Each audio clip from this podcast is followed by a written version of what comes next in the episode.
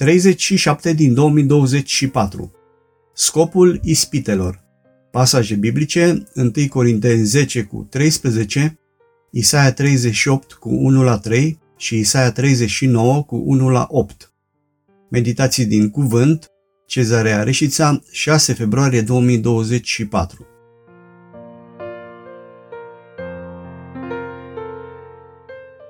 În studiile din această perioadă folosim metafora aurului, prin care este simbolizat credinciosul. Dar, la fel cum aurul pur nu este magnetic, iar magnetul nu are nicio forță de atracție asupra aurului curat, nici ispita din afară nu poate avea efect asupra creștinului, dacă în el nu este dorința după acel ceva. Pentru a verifica izolația termică a unei clădiri, se fac anumite teste pentru a se constata dacă sunt pierderi de căldură și, în special, pe unde se produc. Scopul celui care face diagnoza nu este să facă vreun rău clădirii care este testată, ci se vrea eliminarea punctelor slabe. În 1 Corinteni 10 cu 13 avem această promisiune fermă din partea lui Dumnezeu. Nu va ajuns nicio ispită care să nu fi fost potrivită cu puterea omenească. Și Dumnezeu care este credincios nu va îngădui să fiți ispitiți peste puterile voastre, ci împreună cu ispita a pregătit și mijlocul să ieșiți din ea ca să o puteți răbda.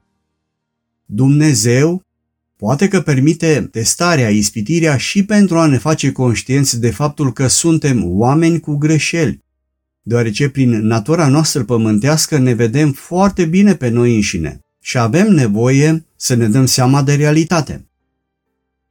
În Isaia 38 cu 1 la 3 scrie că în vremea aceea Ezechia a fost bolnav pe moarte.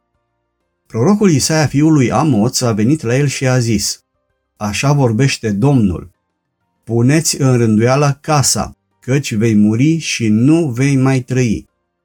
Ezechia s-a întors cu fața la perete și a făcut Domnului următoarea rugăciune.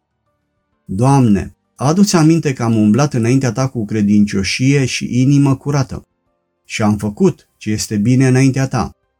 Și Ezechia a vărsat multe lacrimi. Dumnezeu l-a vindecat pe împăratul Ezechia, dar a urmat testarea credincioșiei împăratului Ezechia iar el a constatat că nu era chiar atât de credincios pe cât se credea. A se vedea Isaia 39 cu 1 la 8.